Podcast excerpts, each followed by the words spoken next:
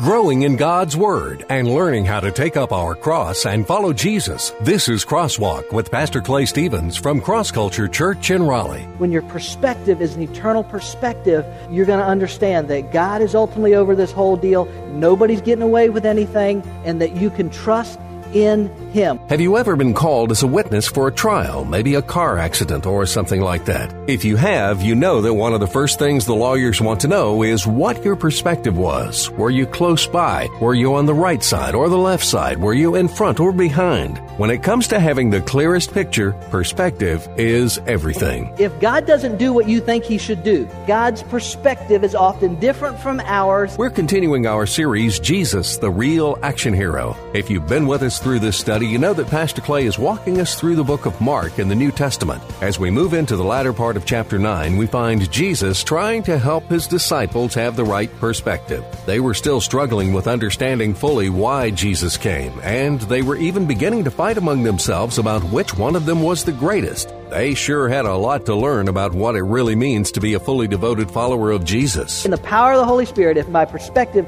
is eternal, everything, my relationships, my job situation, my everything, will take a new perspective. But as you'll hear Pastor Clay say today, we sometimes struggle with the same issues that the original followers of Jesus did. And the answer they need to hear is the same one we need to hear today. So we're glad that you've taken the time to join us today. Now here's Pastor Clay.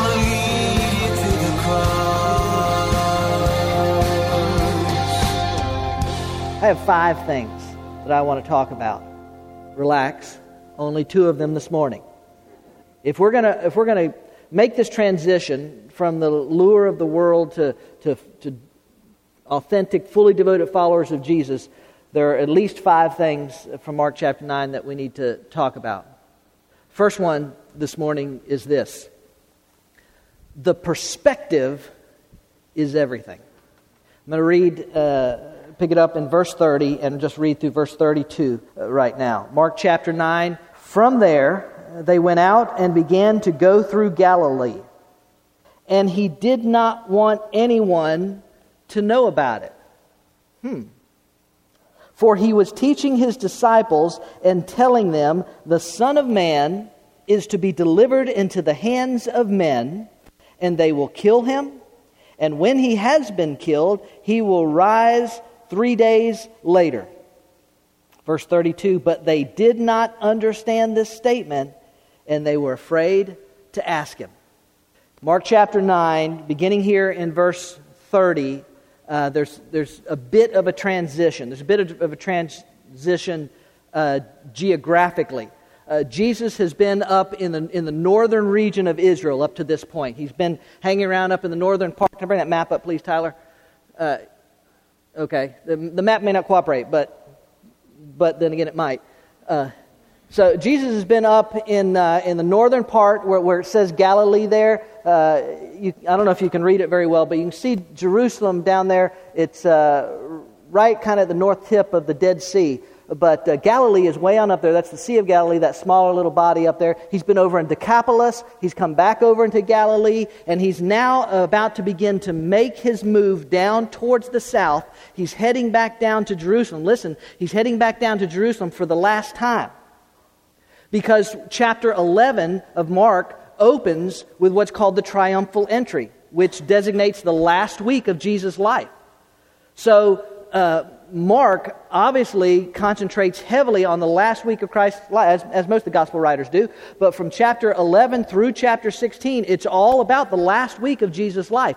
So we've already come through almost all of his ministry. And here in chapter 9, uh, if, if you've been following us in this series, if you've been a part of this, one of the things that you should have picked up on by now, or probably have picked up on by, by now, is that Mark is a guy that kind of hits the mountaintops. You know, he hits the highlights. Mark doesn't go into nearly as much detail as Matthew and Luke and, and, and John do about events where they, they happen to share the same events. Mark doesn't go into nearly as much detail. He, he's hitting the highlights. He's moving from one action event to the next action event. He will bring up some of the teachings of Jesus, but not nearly as much as Matthew and Luke and John. However, beginning here in verse 30, and running through the rest of this chapter and on into chapter 10, we get into an extended period of teaching. uh, at least from as far as Mark is going to go. But we, he, he, records a good bit of Jesus' teaching, including Jesus' teaching on divorce. Uh, but we're not going to get to that till chapter 10. Uh, but uh, just, just want you to know that God has something to say about that, and we'll, we'll get to that. But here in chapter 9, Jesus is beginning to move south as he's making his way through Galilee for the last time. And it says specifically in verse uh, 31, or verse 30, he says, uh, He did not want anyone to know about it. He did not want anyone to find out that he was passing through. He did not want his disciples to tell anyone that he was there. now, think about this. Just, uh, you know, I, I, just I let my mind go this way sometimes. It can be kind of dangerous, I know. But I began to think about what would it have been like to been with the disciples. You know, they stop each night, whether, whether it's in a home or whether they sleep along the roadside, and it just depended. But, but they stop. Imagine what some of the conversations must have been like as they're passing through here. And, uh, you know, and this is the home region. You know, this, they're the home team now. In Decapolis, they may have been, you know, not as well known, and, and a bunch of people don't like them in Jerusalem, but, but they on their home turf. And Jesus, I don't, I don't, want you telling anybody. Imagine if you're some of, the, some of the disciples and you're gathered around, maybe you're sitting around a fire at night, what some of those conversations must have sounded like. Why won't he let us tell anybody he's here? I don't know. It doesn't make any sense. How are they ever going to follow him as Messiah if he doesn't perform miracles, if he doesn't demonstrate his power to them? I don't understand what's going on. Now, you know that some of those conversations had to go on, or at the very least, they are thinking it. Because it says in verse 31 uh, that he tells them again that he is going to be arrested, delivered into the hands of sinful men, he's going to be uh, put to death, and that three days later he's going to rise from the dead. In verse 32, but they did not understand this statement. You know, I, I, I picked on the disciples a little bit through this uh, study, and that's okay. They, have deserved it, and, and, I deserve it at, at, times too. But, you know, we, we've even joked about that because, it, again, if you've been in this study, Jesus said this several times, hasn't he? He said, hey, going to get arrested, going to get killed, going to rise again. Hey, to get, get arrested, to get killed, to rise again. He has said this several times. And we've even joked about the fact, you know, uh, what part of that statement do you not understand?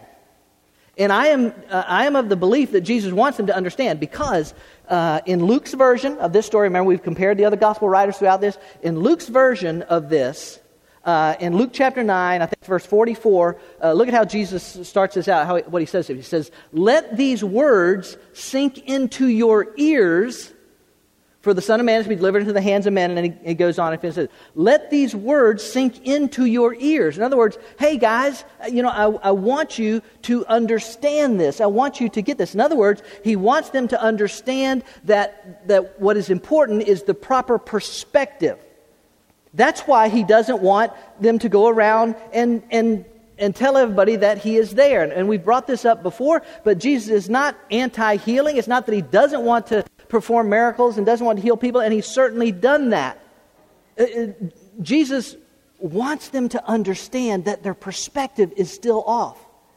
He, it's not that he didn't care, but he didn't come to restore sight. Do you understand? He didn't come to restore uh, the ability to walk. He didn't come to restore the ability to talk. He came to restore the relationship between God, holy God, and sinful man that had been broken at the in the Garden of Eden and that would be restored at the cross. And that was the priority. And they weren't seeing that. They still had this physical, temporal perspective. Now, let me just sidebar here and give you a little application. Think about this for your own life, okay? Think about this, because I, I know they're wondering, why? Why, why can't we tell anybody?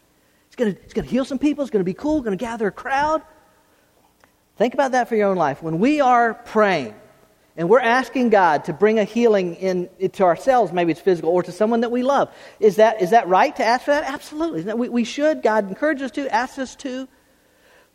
But we need to understand that God's perspective is often different from ours. And so if, if God doesn't do what you think he should do, right? Because I'm sure that they don't get why Jesus won't tell anybody that he's there. We're, we're going stealth mode through Galilee. Everybody loves us here, Jesus, and we're going stealth mode. What in the world is going on? when God doesn't do what you think that He should do, you ha- this is why this becomes so critical. The perspective is everything. You have to understand that there may be more to this than you understand. And so we pray. We pray and we ask in our finiteness, we ask in our limited knowledge, and we ask God to respond in His infiniteness. And we accept that response. However, yes, no, wait, uh, I've got something going on that you don't understand, all that kind of stuff. Now, let, let me, let me take just a few minutes to share something that um, I think is an interesting kind of sidebar to this, but I think it's worth spending some time on. Uh, look at what, in verse 32, it says, it says, uh, y'all look at it, it says, but they did not understand this statement and they were afraid to ask him. All right, that's what Mark says. Look at how Luke records this. In uh, Luke chapter 9, verse 45, it says, But they did not understand the saying, just like the way Mark says, but look what Luke adds. And it was concealed from them that they should not perceive it, and they were afraid to ask him about this saying. See what Luke interjects right there in the middle? And, they, uh, and it was concealed from them that they should not perceive it. Hmm, well, that kind of changes everything. I was, I was getting down on the disciples and saying, Why can't y'all get this? And Luke says that it was being concealed from them. Now, I got thinking about it. I thought, well, if it's being concealed from them, what are the possibilities? Who's concealing it from them? Y'all probably wondering that, weren't you? If not, at least act like it so I can talk up here and thank God. Okay, all right, here, as best I can figure, there are three possibilities. One, God is concealing it from them and, and that is a possibility, and God is God, and He can certainly do whatever He wants. And if God were concealing it from them, He would do so for a very good and specific reason. But I don't think God was concealing it from them. This, you know, is my my prayerful perspective. I don't think God was concealing it from them. And the main reason I don't think that God is the one concealing it from them is because of what Jesus' statement that he had made in verse 40. Remember, Jesus, who is he? God in the flesh. Remember that statement in verse 44 where he said, Let these words sink into your ears?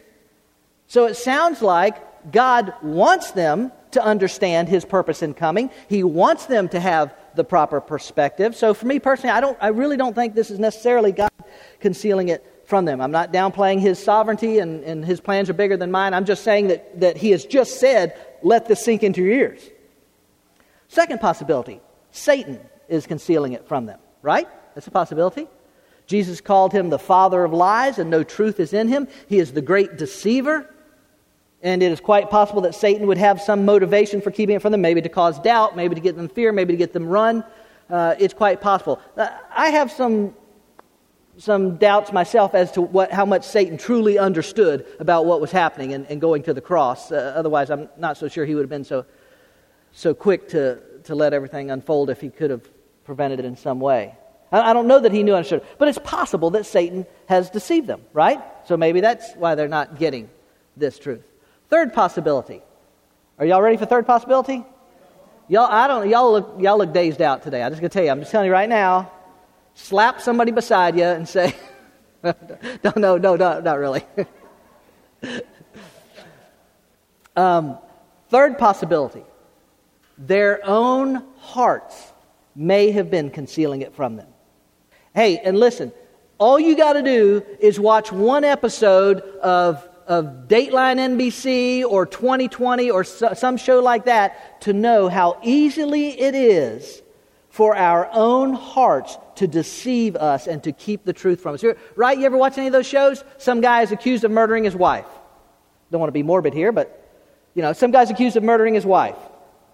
The DA has all the evidence. It looks like a slam dunk. It goes to trial. The jury seems to think it's a slam dunk. Everybody on TV watching knows that, yeah, yeah, this guy's, there's too many weird stuff. That this guy is guilty of it and all this kind of stuff. Everybody seems to be able to see it, except that mom that they interview.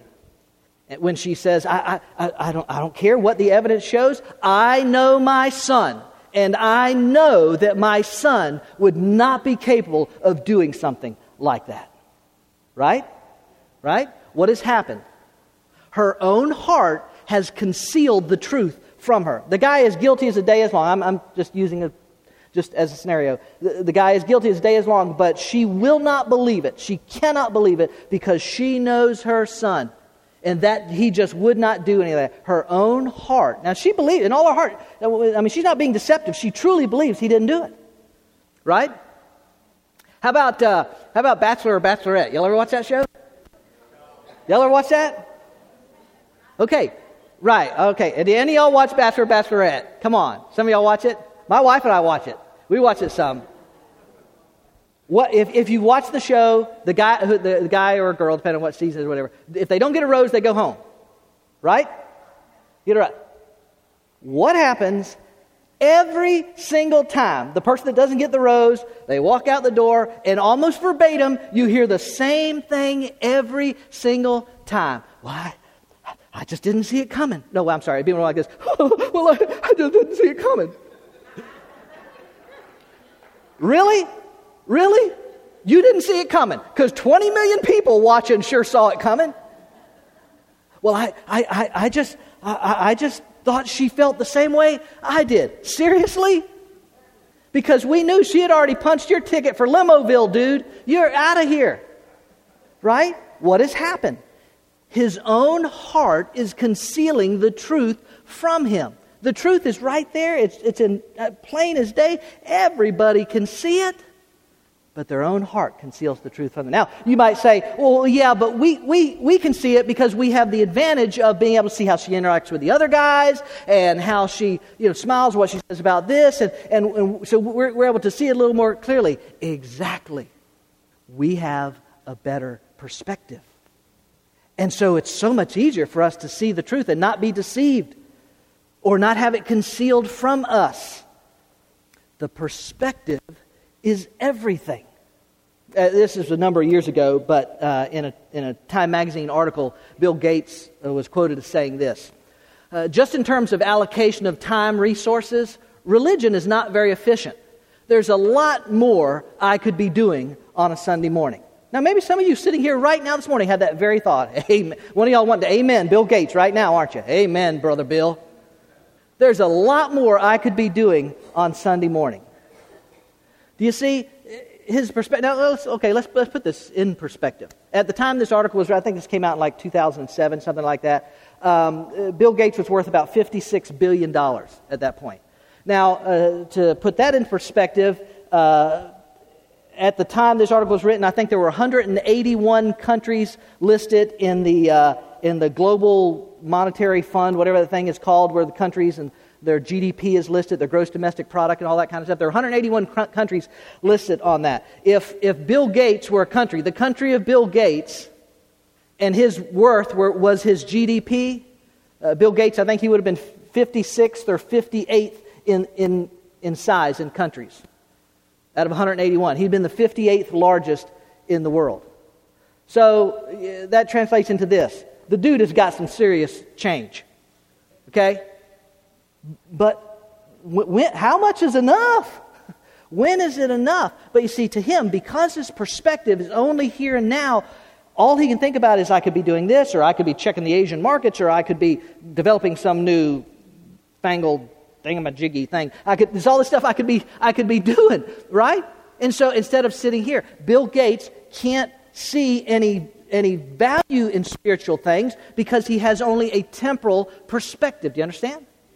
You know, I was reading that some psychology institute or something did this study, and they found that, that, people, uh, that, that people that had won bronze medals, did you know that people that win bronze medals are generally more happy than people that win silver medals? Did you know that?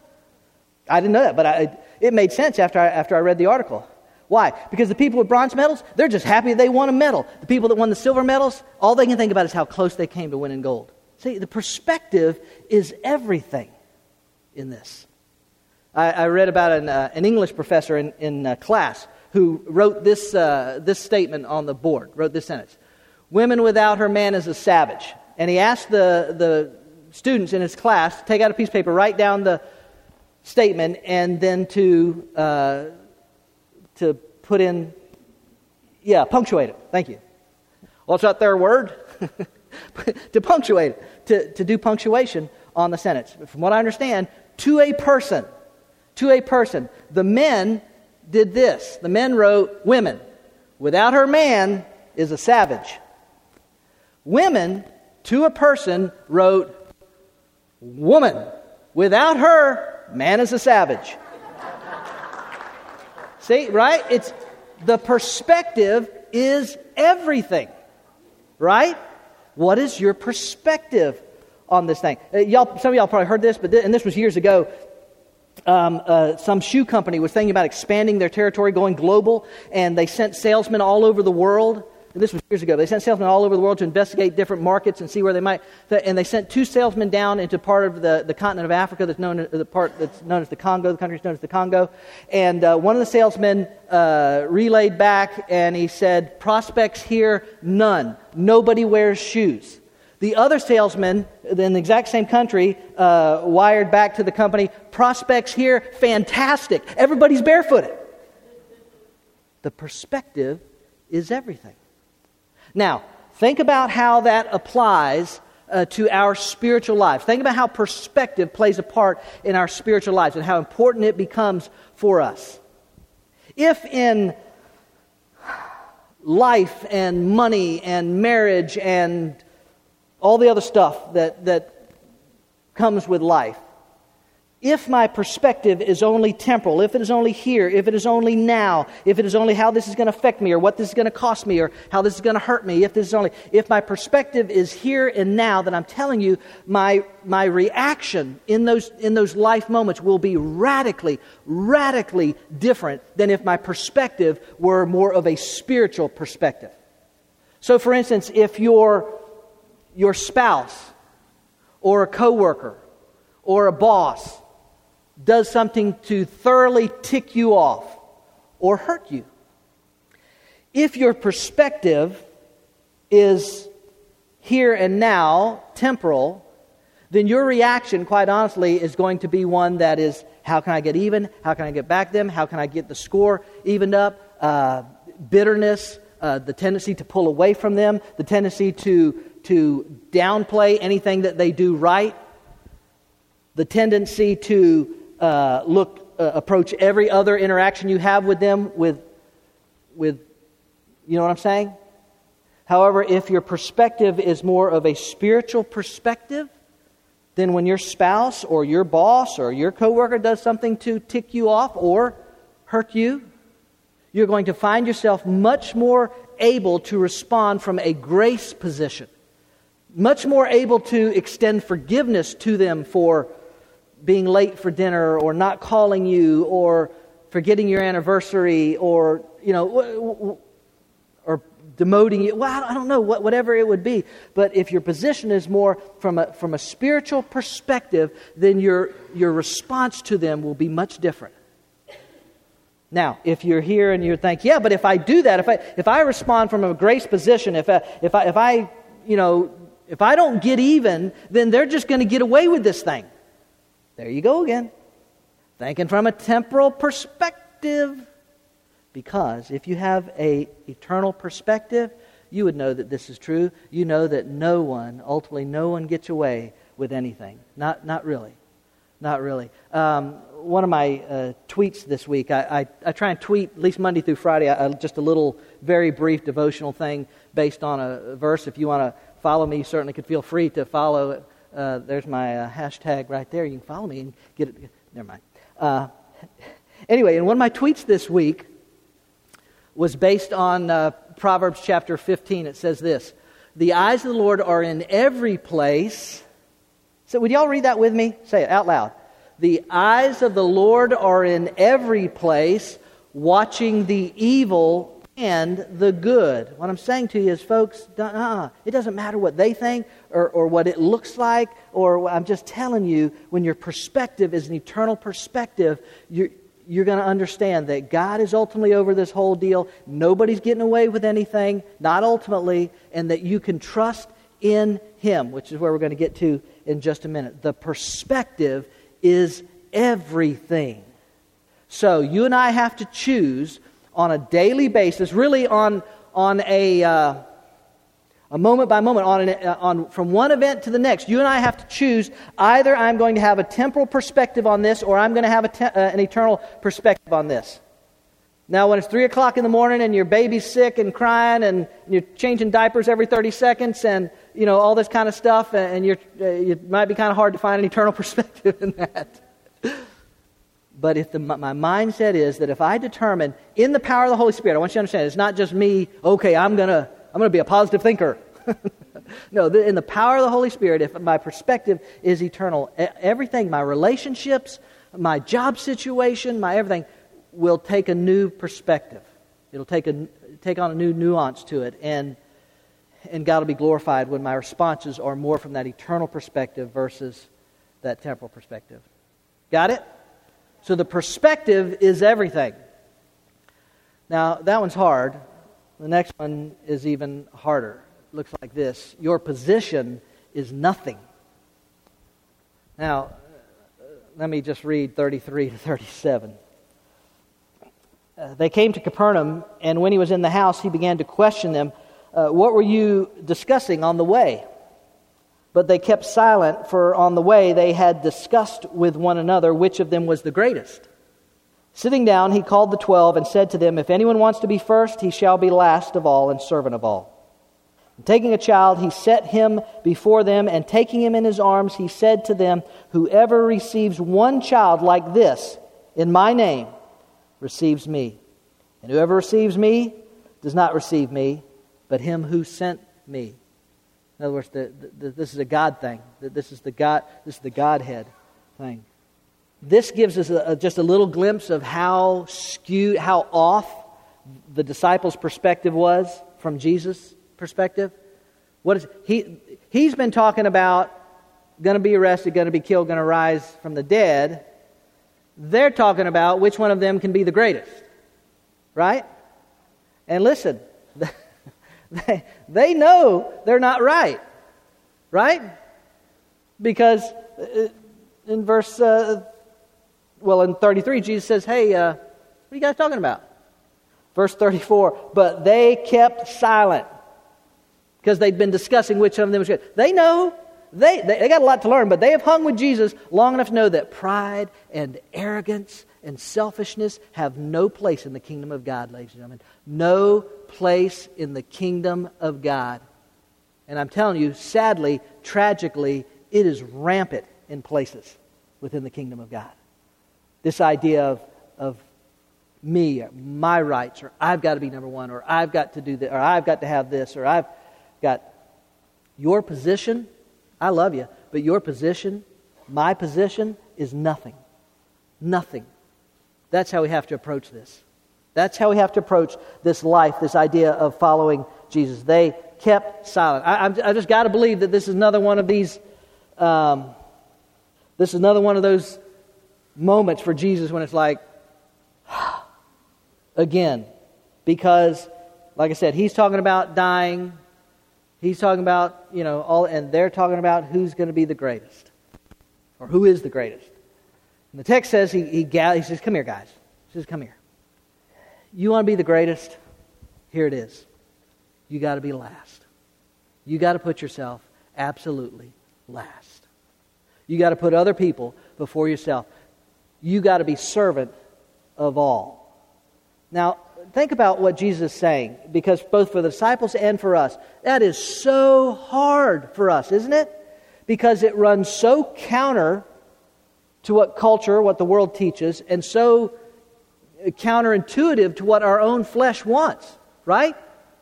Does anybody want to be last? Does anybody want to not get the last piece of pie? Because you get, does it, you, know what I'm saying? Does anybody,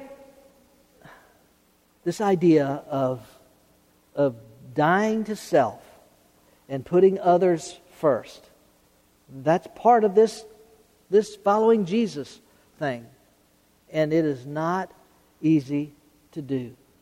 Uh, my wife's, Cindy's favorite two shows are uh, Downton Abbey and 24.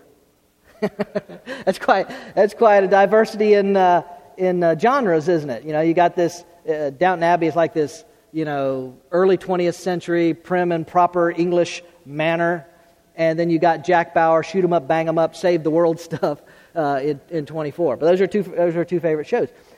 in Downton Abbey, if, you're not familiar with Downton Abbey, and I'll be honest with you, I can't really get into the show, uh, but it follows the storyline of this wealthy family in England right around the turn the, into the 20th century. It's early, World War I uh, time period.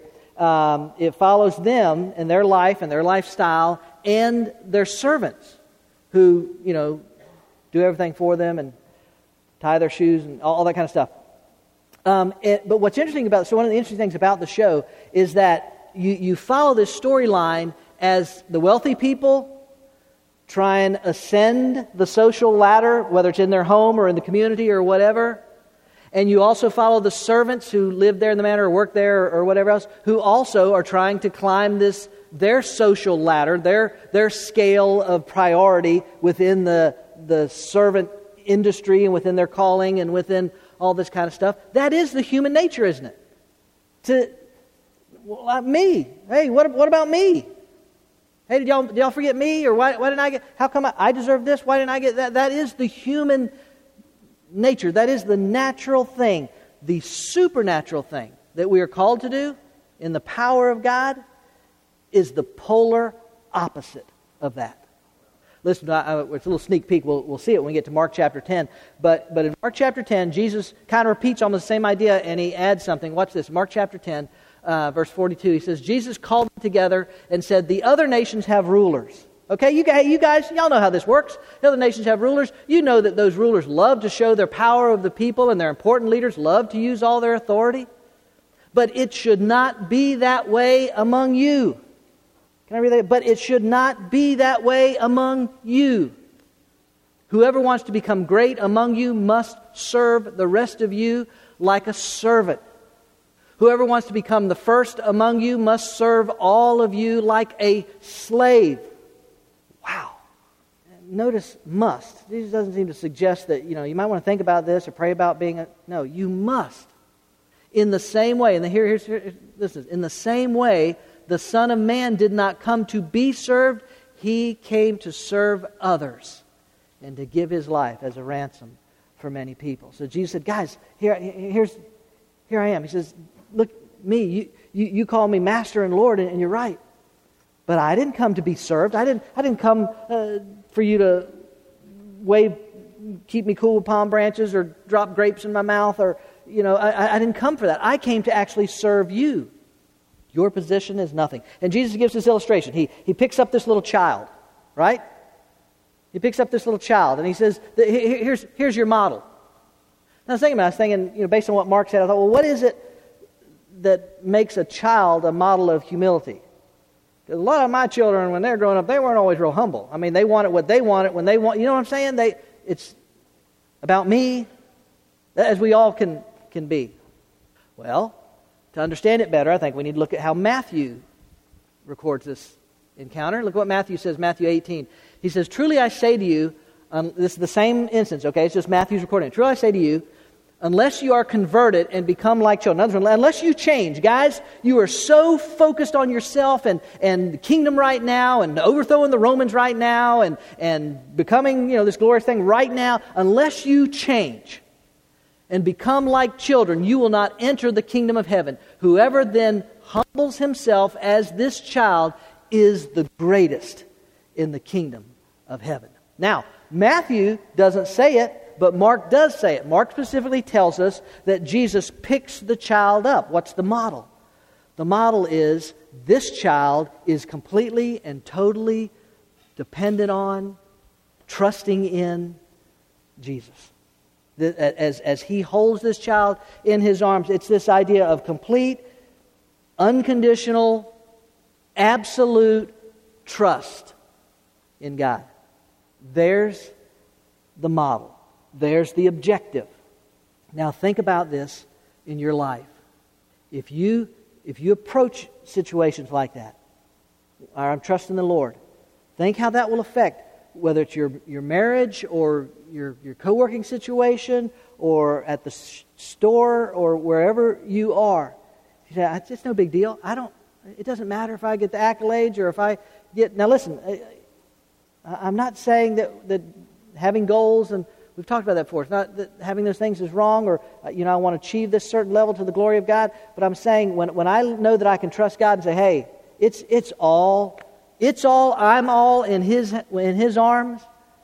I don't have to worry about whether this person is getting ahead or whether that person's doing that or whether that person hurt me or that person did that. I, I, I can just trust in him because it doesn't matter. It doesn't matter if, I, if anybody knows who I am. It doesn't matter if, if somebody, whatever. It doesn't matter anymore.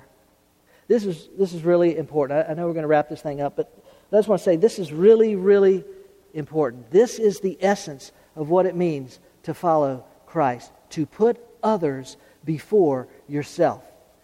A lot of you know that, that this is one of the, the main platforms of the vision that I believe God gave to me in the very beginning when we started Cross Culture Church is that we would be a church that that's not perfect and it's not, you know, there are plenty of other churches I'm sure that do it right, but that would truly be based on this idea. That's why uh, some of you know this, some of you don't know this. Luke chapter 9, verse 23 is, is the theme verse for Cross Culture Church. It is our theme verse and not hopefully just in word but in deed as well luke 9.23 says and he was saying to them all if anyone wishes to come after me you want to be my follower fine you must deny yourself take up your cross daily and follow me. There it is guys.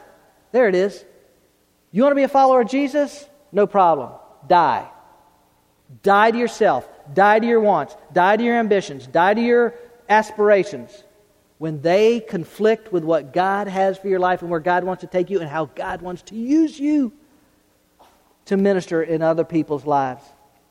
That's, that's, that's a bedrock principle of cross culture church. And I just, I just want to stand up here and, and brag on y'all for just a minute because one of the things I love about cross culture church, and I'll just say this we're not, we're not large yet numerically, and we're not perfect. We don't get it right all the time.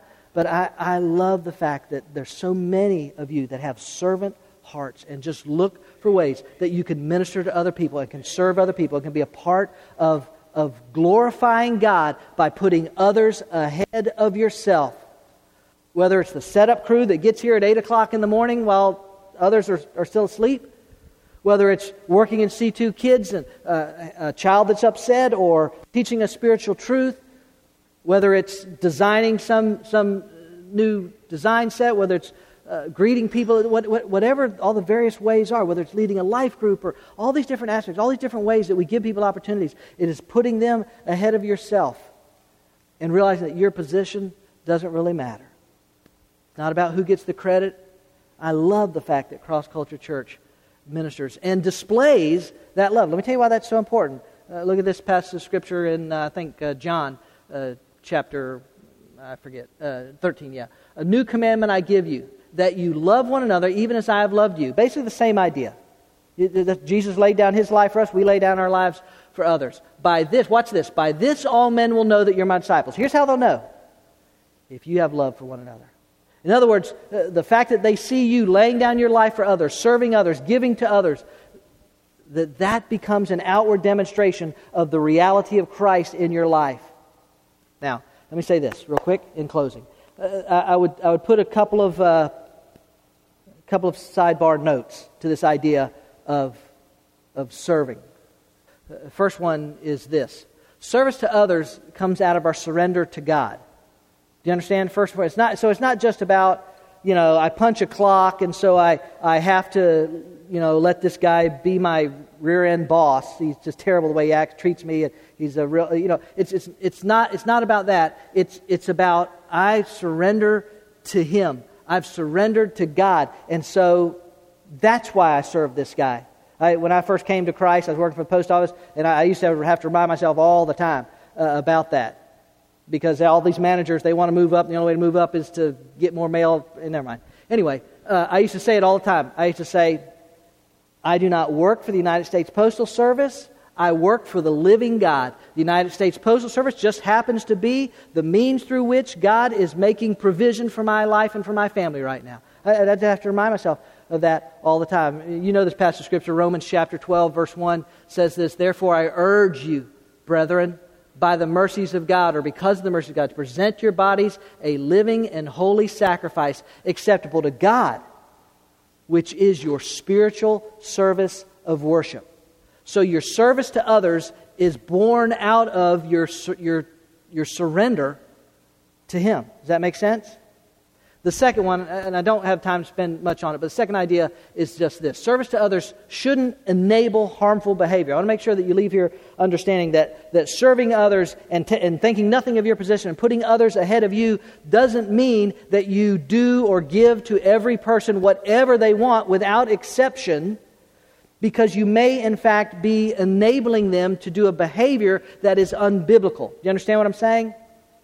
So, not to, not to pick on uh, people that are in an intersection asking for money, but if, but if I pull up to an intersection and somebody says, uh, has a sign up that says, hungry will work for food, I, I should always be sensitive to God's Holy Spirit. And, and if He leads me to, to hand somebody some money, I, sh- I should do that, and I have done that. But I need to understand that, uh, uh, that in a significant number of times that many are going to use that, those funds to, for a behavior that is destructive to them you understand what I'm saying?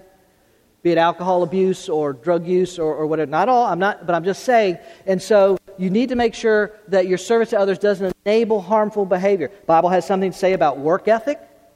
Bible has something to say about, about physical uh, exercise, the need to get up and to move and do all these things. So so when we're talking about being a servant, it doesn't mean that you move or do every single thing that every single person wants for you. You do under the leadership of the Holy Spirit. You you act as a servant. You live as a servant. You forget about your position and you help people in any way that you can, but not in a way that enables them to actually continue to move in a direction that is taking them away from God.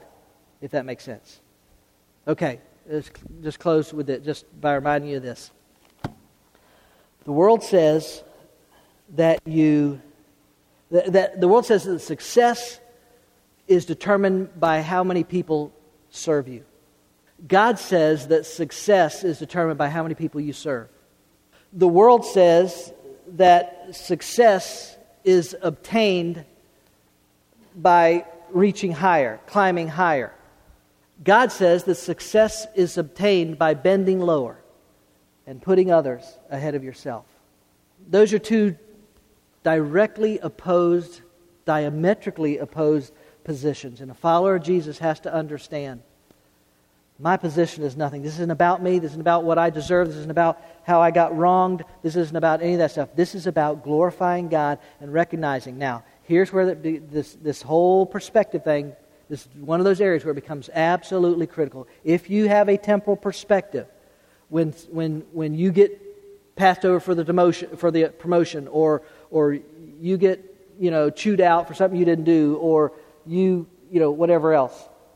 You will probably will not respond in a way that glorifies God. But if you have a eternal perspective, you'll know, hey, God, you're in charge, you're in control. I have a right to defend myself. I'll, I'll speak Christ-like to anybody. I'll tell them the truth of the situation. But God, whether I get the promotion, don't get the promotion, get the raise, don't get the raise, uh, my spouse remembers her anniversary or forgets her anniversary, or you know wants to do this with me or not, whatever, all that, God, I know that, that ultimately the eternal perspective is best. I'm going to keep that in mind. And God, I'm just going to trust you. I'm in your arms, and I can trust you in the midst of it.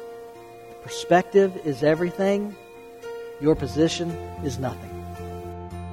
I don't know if you're familiar with it, but there's an old saying that goes like this It really hits me where I live. And today's message from Pastor Clay probably hits all of us where we live. Keeping the right perspective, an eternal, spiritual one instead of a physical, material one, is not easy. As Pastor Clay told us today, the world teaches us to focus on the here and the now, and our flesh wants us to do just that. But we have to choose a different perspective, one that keeps the big picture in mind. And Jesus made it clear our position is one of a servant. Putting others ahead of ourselves is not always easy, but as Jesus said, it is the only way for His followers. If we all followed that teaching, marriages, homes, churches, and communities in general would be a whole lot better off. By the power of the Holy Spirit working in us, we need to keep a perspective that is eternal and a position that is humble.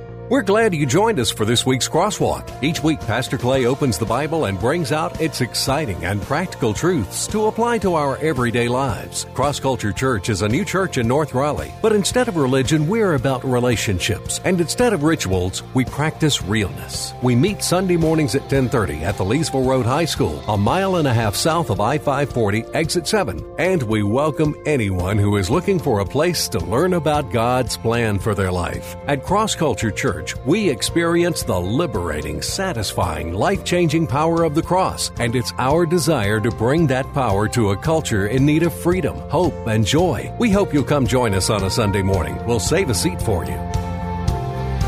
I'm not the water, I'm not the bread, but I